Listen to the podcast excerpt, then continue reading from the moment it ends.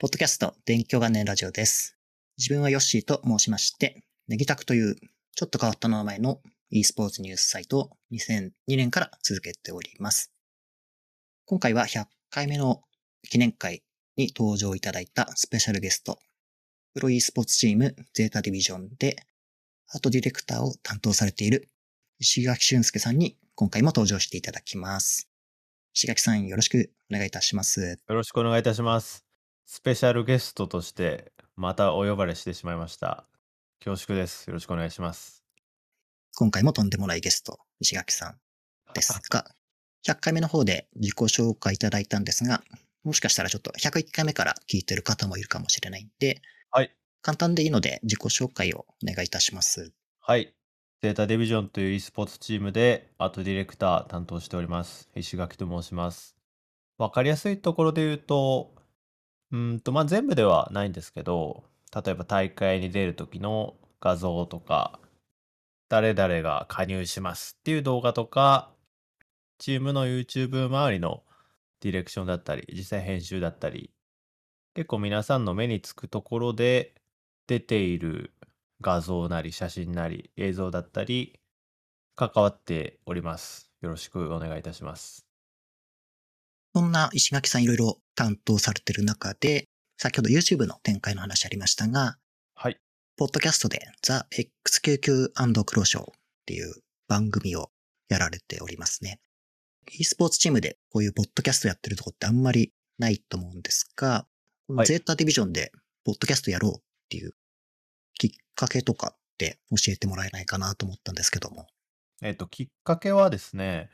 このポッドキャストを始める一月前ぐらいに、勉強ゾイさんとの X99 と学ぶシリーズみたいな形で、モニターのレビュー動画を作成させてもらってですね、それをこう、公開したところ、XQ3 パワーですごく反響があって、その反響の中で結構よく見られたのが、Q さんの声もっと聞きたいとか、Q さんの声もうずっと聞けるわ、みたいなコメントが結構見られてですね。ああ、じゃあそんなに聞きたいんだったらもう Q さんの声聞くだけのコンテンツ作ったろうと思って作り始めたのがきっかけでございます。そういう XQQ さんの声が聞きたい需要に応えるコンテンツとして、はい。やはりゼータディビジョン、あの皆さんが見たいものを 作るっていうのがあの根底にありますんで、おーそ素晴らしい。それが発揮された場面ですかね。素晴らしいですね。確かにあの、XQ さんの声がいいっていうやつ。今、ニート東京っていうのに XQQ さん YouTube 出てますけど、そこはいのコメント見てたら、なんかその辺のラッパーより声かっこいいの笑うみたいな コメントがあって、確かにと思ってたんで、もう低すぎ声がね、はい、渋いって感じですね。で、1回目のポッドキャスト公開されてから、再生数を見てたら、多分10万回以上はもういきなり再生されてたんじゃないかと思うんですけど、このそうなんですよ。反響ってどうでした？かもう全く想像していなくって制作に関わったスタッフも同様だし Q さんもクロウさんも全く同様の感想でまあ当初はなんか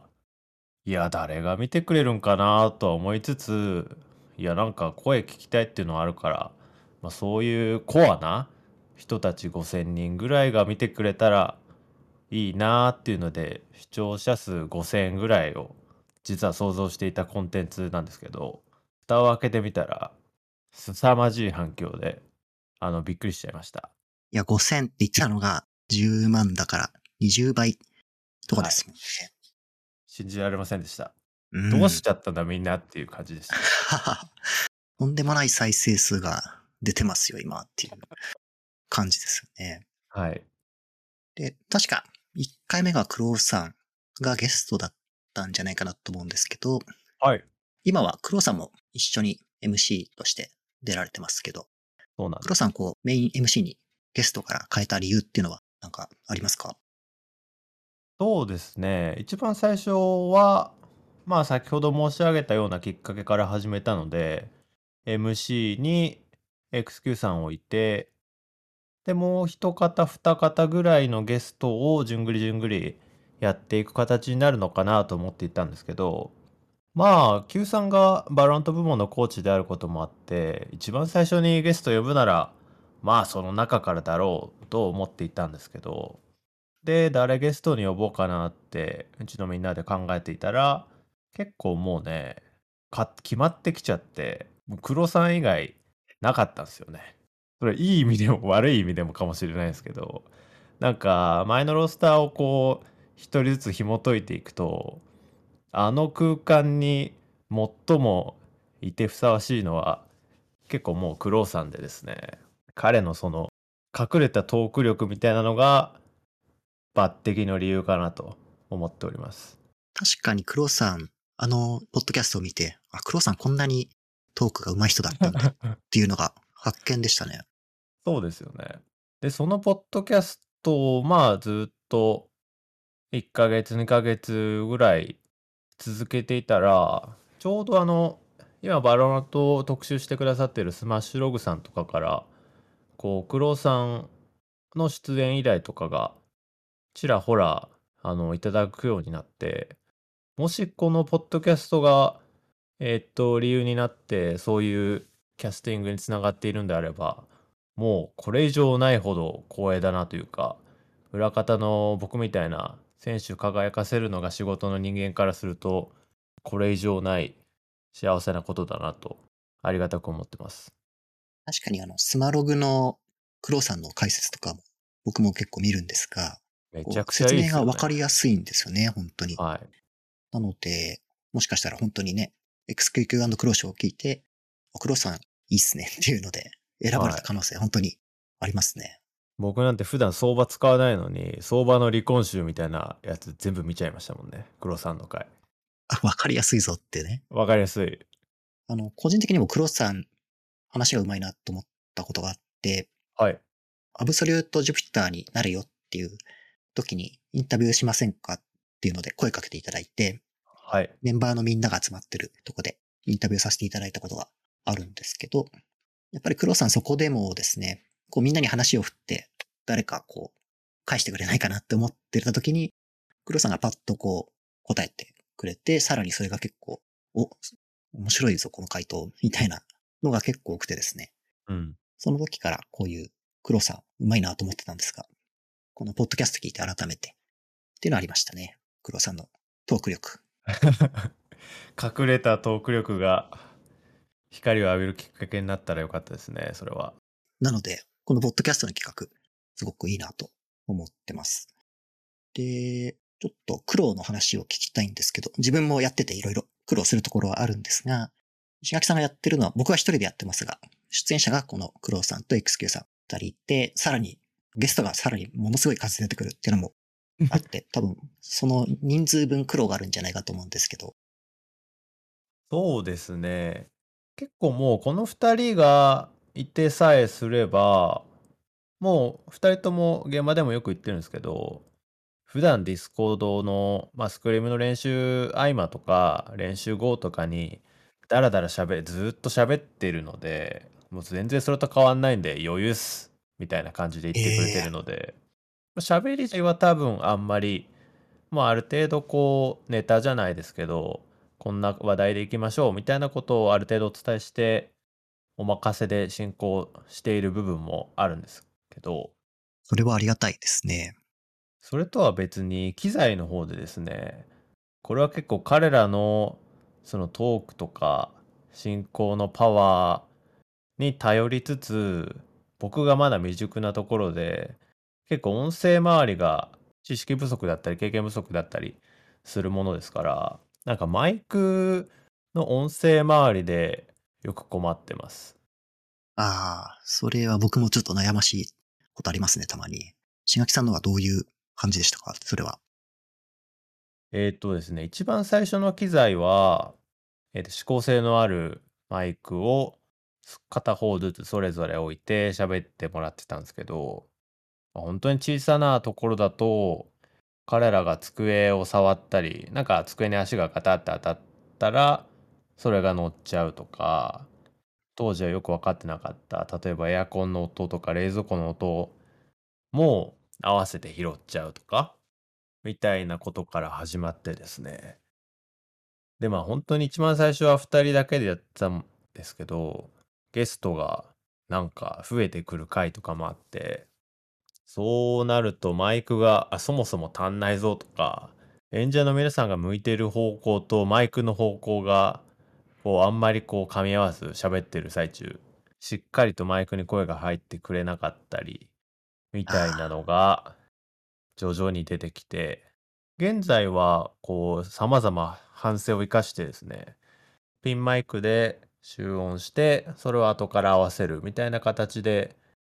着地はしているんですけど、結構ここに至るまではいろいろありました。で、聞いてくださってる方は、その度迷惑をおかけしております。すいません。やっぱり、マイクの本数とか、種類で結構苦労しててってことですね。じゃあ今はもうピンマイクで結構安定してる感じですよね、じゃあ。そうですね。確か、片耳しか音がない事件ありましたよね、なんか。そうなんですよ。しかもその回がなんか、たまたま、あ、じゃあ僕今度出ますかみたいな感じで僕が出た回だったりして、それの編集をちょうどベルリンに行ってる最中にする必要があって、全然慣れない、普段あんまり使わない MacBook Pro で作業していたら、左耳だか右耳から音が出てないのが全く公開するまで気づかず、そのまま公開して、なんかコメント欄当時プレミア公開とか、ちょっと試しでよくやってみていて、ライブでコメントが出るタイプの動画の公開してたんですけど、それのコメント欄で、あ、なんか俺のイヤホンぶっ壊れたみたいなコメントが流れてきて、もう冷や汗ベルリンのホテルでドバドバ出るみたいな。で、焦って Spotify の方だけ書き出し直して、速攻上げるけど、もう YouTube は世に出ちゃったらどうしようもないんで、そのまま保存してあるんですけど、そんなエピソードもありましたね。ありましたね、それ。あの、僕は基本 Spotify で聞いてて、はい。えあの、YouTube でも見直したりするんですけど、はい。あれ YouTube 片耳だけだぞっていうのありました。もう思い出したくない、あれは。でもコメントもなんかすごくあったかかったですね。文句っていうよりは、それはそれで面白い現象として結構 捉えられてたんで、温かいなと思いました。本当にありがたいですね。ちょっと僕が気になってることで、はい。今 YouTube と Spotify って言いましたが、2つありますよね。映像が載ってる YouTube と音声だけの Spotify なんですが、これ作ってる側からじゃあこの素材ってどうなってんのかなっていうのが気になるんですけど、はい。これはどうしてるんですか ?2 つ編集されてるんでしょうか？えっと、これは作業ファイルは全く同じでですね、まあ映像ある前提でカット編集したり進めていって、一番最後の出力する段階で映像とまとめて書き出すのか、音声だけ MP3 で書き出すのかを両方やっているっていう感じです。制作的には動画編集ソフトで動画を編集してるっていう作業ってことですかね。はい、その通りです。僕は音だけなんで、音声ソフトでやってるんで、動画編集ソフトで音周りも結構簡単にできちゃう感じなんですか？今はもう簡単にできちゃいますね。僕はプレミアプロを使っているんですが、あ、それでもできちゃうんですね。できちゃいます。勉強になりました。いろいろ、さっき編集いろいろされてるってことでしたけども、はい。この XQQ& クローショーをやる上で、石垣さんこだわってる点ありますか？この演出とか編集とか、いろいろ。こだわってるところか。そうですね。まあ、ポッドキャストは結構ダラダラ聞くものだと勝手に思っていて、映像メインの10分ぐらいのいわゆる YouTube みたいなコンテンツだと何の考えもなくカットしちゃうような部分も結構そのまま活かしているようなところはあるかもしれませんね。ただなんかそれがよく作用しているところと悪く作用しているところもまあたまにあったりしてですね結構僕はこの余白もそのまま最終的に乗っけちゃうようなこのポッドキャストのスタイルを初回からずっとやってるんですけどこうポッとゲストが来た回とか例えば関さんが来た回とかだと過去のこの感じを知らない視聴者の方とかもドバッと流入してきたりして、その時は結構この間が、なんか下ってるみたいな、すごい下りに通ずるようなところもあるようで、多分なんか毎回見てくださってる方だと、あ毎回こんな感じだよって思ってくださるんですけど、うんうん。そこは初めて見た方だと、そう見えちゃうんだなっていうのはあって、そこは課題として僕まだ解決できてない部分ではあるんですけど。これは面白いですね。やっぱり、それって YouTube で見てる人と Spotify で聞いてる人の多分需要が違うんじゃないかなと思ったんですけど、うんうんなんか、やっぱり YouTube で見てる人って動画でとして見てるから、はい。間が気になるんじゃないかな。その編集はなんか短くなってて当たり前みたいな。そうですよポッドキャね。ストで音だけで楽しんでる人だったらあんまり気にならない気がしますね。なんかそこ面白いですね。あとですね、あの、XQQ& クローショーをやってる石垣さんがいるガニメデっていう会社さんですけども、ここはあの、岸大河と大田のスタングレネードというですね、ラジオバラエティ番組を昔描けてましたよね。はい。で、僕あれ結構大好きで毎回聞いてたんですけども、まあ今はちょっと休止的になってますが、この今やってる石垣さんのポッドキャストと、岸大河大田のスタングレレード。これスタッフさんが変わってたりとか、こうノウハウがなんかこう引き継がれてたりとか、関わりってちょっとあるのかないのか、個人的に知りたかったんですけども。これも何の因果かわからないんですけど、僕も スタングレめちゃ好きで、おー、ずーっと見ていたんですよ。で、それこそジュピターに入って、このガニメデが運営していたってことを知ってですね、え、スタグレやってたんですか？ってなって、僕めちゃめちゃ好きでしたみたいな話をしていたら、こう、機材周りもその時使っていたものがそっくりそのまま残っていたりして、思いつきで始めたポッドキャストを3日後ぐらいに収録できたのも、そのスタグレの時にあった機材がそのまま残っていたおかげでスムーズに収録できたみたいなところもあって、まあスタッフさんは入れ替わりもちろんあるんですけど、機材がそのまま残っていたので、実は使っていたりします。現在でも。実はスタグレの資産が XQQ& クローショーにも生かされてた生かされております。ああ、兄弟番組的な要素もちょっと あるんですね。それ実は思っていたところがあって、ちょっとで実施できなかったんですけど、2021年の一番最後の回とかに、緊急的に復活させてしまって、なんかこう1年間の e スポーツのニュースとかを振り返ってみるみたいな、岸さんと小田さん連れてきてやりたいねってずっと話してはいたんですけど、バタバタで実現できなかったので、どっかのタイミングでこう、また思い出コンテンツじゃないですけど、また再現したいなっていうのはあったりします。おー、あれ大好きだったので、スタグレ復活なのか、XQQ& クローショーにコラボ的にとか、楽しみにしてますんで。そうですよね。千秋さんぜひやってください。わかりました。やろうと思います。おー、嬉しいな。そんな約束をここでしてもらえるっていうのが、まさかの展開で。で、ポッドキャスト、今作る話をしてましたけど、千秋さん、ポッドキャストって結構聞いたりするのかなと思うんですけど、はいどういう感じで聞いたりしてますか？はい。結構僕自身、よくポッドキャストを聞く方だと思っていて、まあ、その、よく聞いているっていうようなのが、それこそ XQQ クローショーを始めるネタとしてあったっていうのもあるんですけど、あるきっかけとしてこの Apple が出してる AirPods Pro っていう製品があってですね、それを購入して使い出してから急激にポッドキャストを聞くようになりまして、それまでのイヤホンは多分 Apple の真っ白の何の変哲もないやつをずっと使ってたんですけど、AirPods Pro にはめちゃくちゃ話題になったノイズキャンセリング機能っていうのがありまして、それがですね、もちろん普通の一般的な曲聴くのにもとてもいい機能なんですけど、特にポッドキャストを聞くときにノイズキャンセルが僕の場合はすごくよく機能して、それまでは一切聞くことのなかったポッドキャスト、ノイキャンありの AirPods Pro だと、すごく聞けるようになって、それから、いろいろ焦って聞くようになりましたね。じゃあ、AirPods Pro を買ったら、ポッドキャストも聞くように、移動してるときにこう、集中して聞きやすいってことですか？それは。そうですね。これ他の皆さんはどうなのかわかんないんですけど、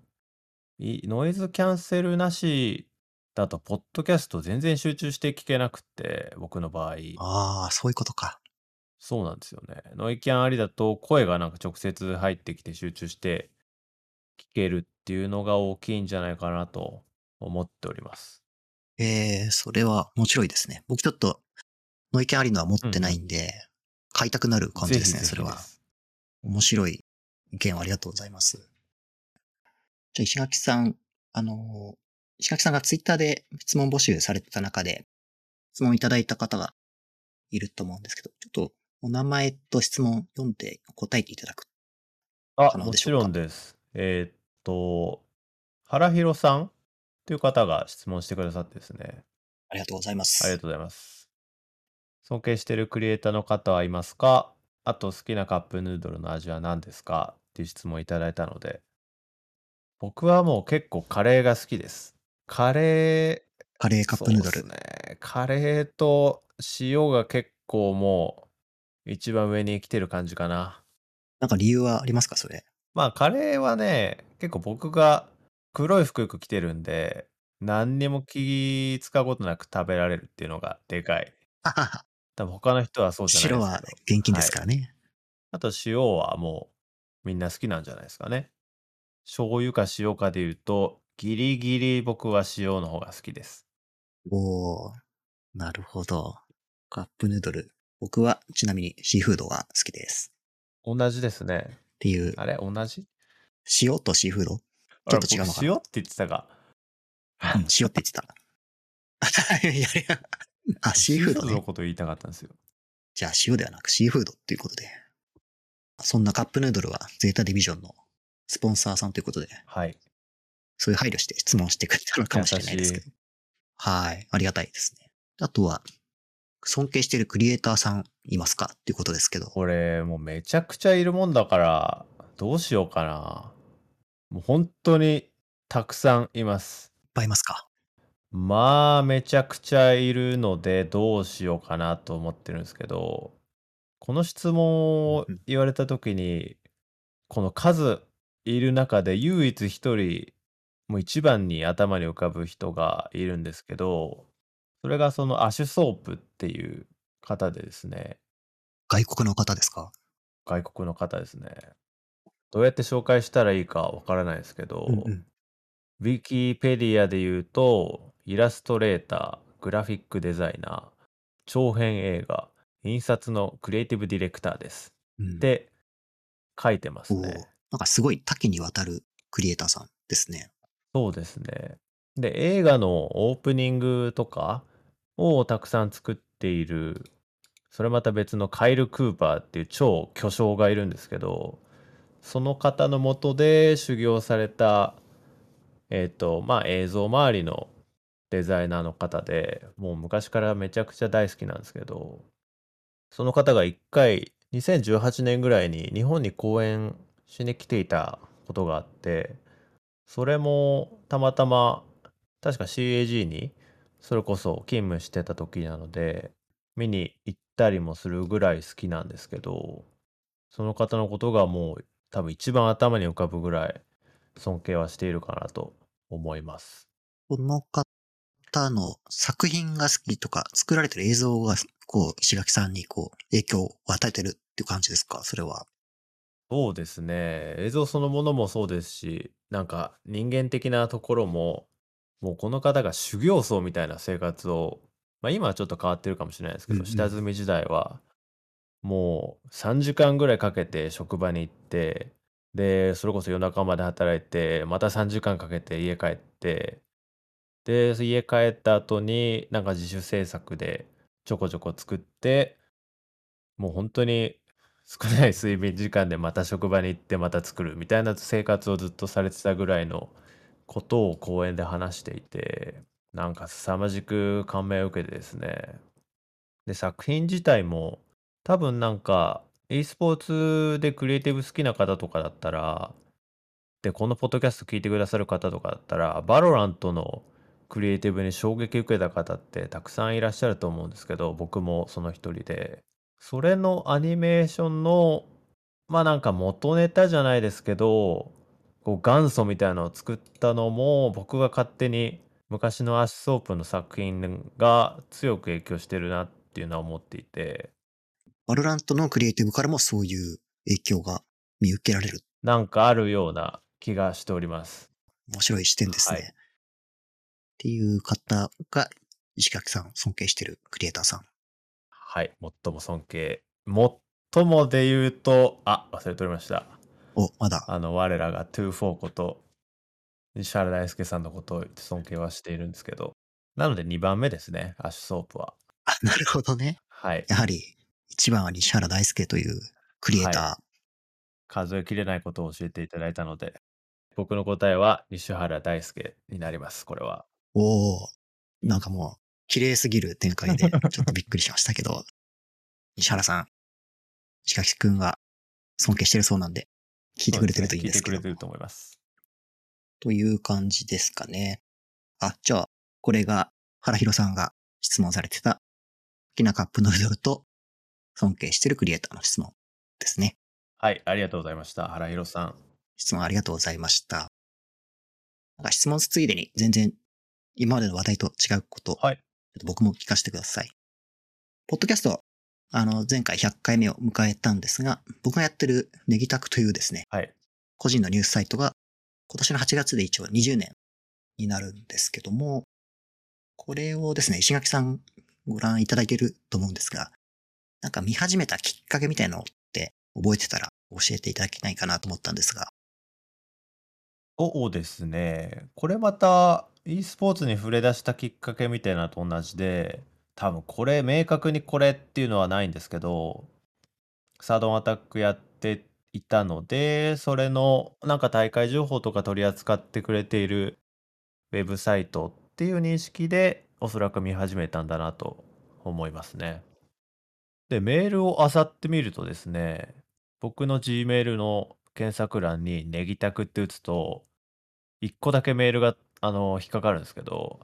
ネギタク .org e スポーツユーザー登録っていうメールおおすごい。があって、それが、えっと、2012年の2月23日に届いたものがあります。これもう本当にちょうど、ちょうどでもないですけど、10年くらい前ですね、本当に。10年前ですね。2012年か。すごい前ですけど。の頃には、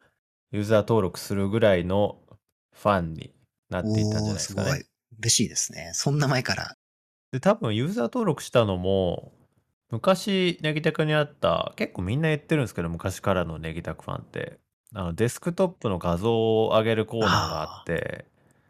あれがすごく好きでですね、僕も、僕も大学入学したタイミングで自分のデスクトップ PC を買って、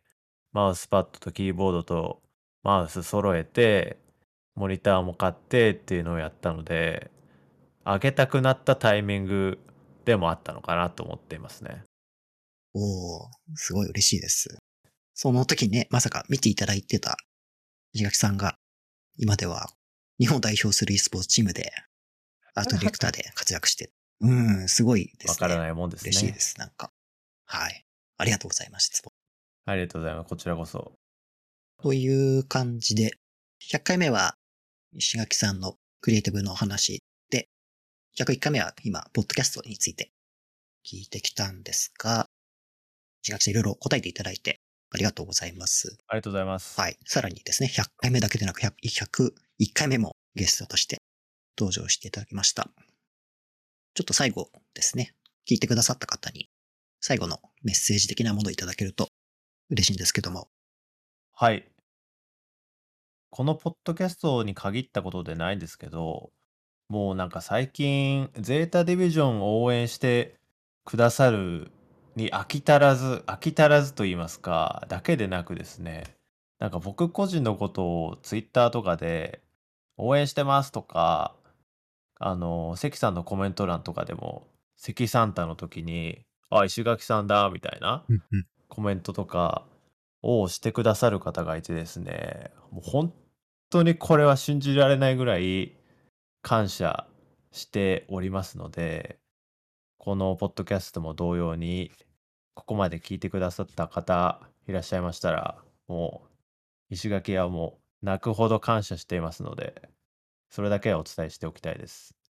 石垣さんの確かにね、ファンでイラスト描いてくださってる方いたりとか、そうなんすよ。ありえないですよ、これは。石垣さんの人気がすごいぞっていう感じはしておりました。この間アンレートしてたら、なんか声かけてくださる方とかもいて、ゼータの石垣さんですか？そうなんですよ。おー、すごいですね。嬉しいですよね、けどそういうのは。もう信じられない。ありがたい。じゃあ、今後もまたね、石垣さんの活躍で、どんどんファンが増えてくると思うんで、そんなタイミングでゲストに来ていただいてよかったです。こちらこそありがとうございます。じゃあですね、あの、100回目と101回目、石垣さん本当に急なお願いで、あの、出演いただいて、本当に嬉しかったですし、ありがたいと思ってます。ありがとうございました。ありがとうございました。こちらこそです。ということで、石垣さん登場回100回目と101回目お送りしました。それではまた来週ですね、ポッドキャスト更新いたします。ここまで聞いていただいて皆さんありがとうございました。ありがとうございました。さようなら。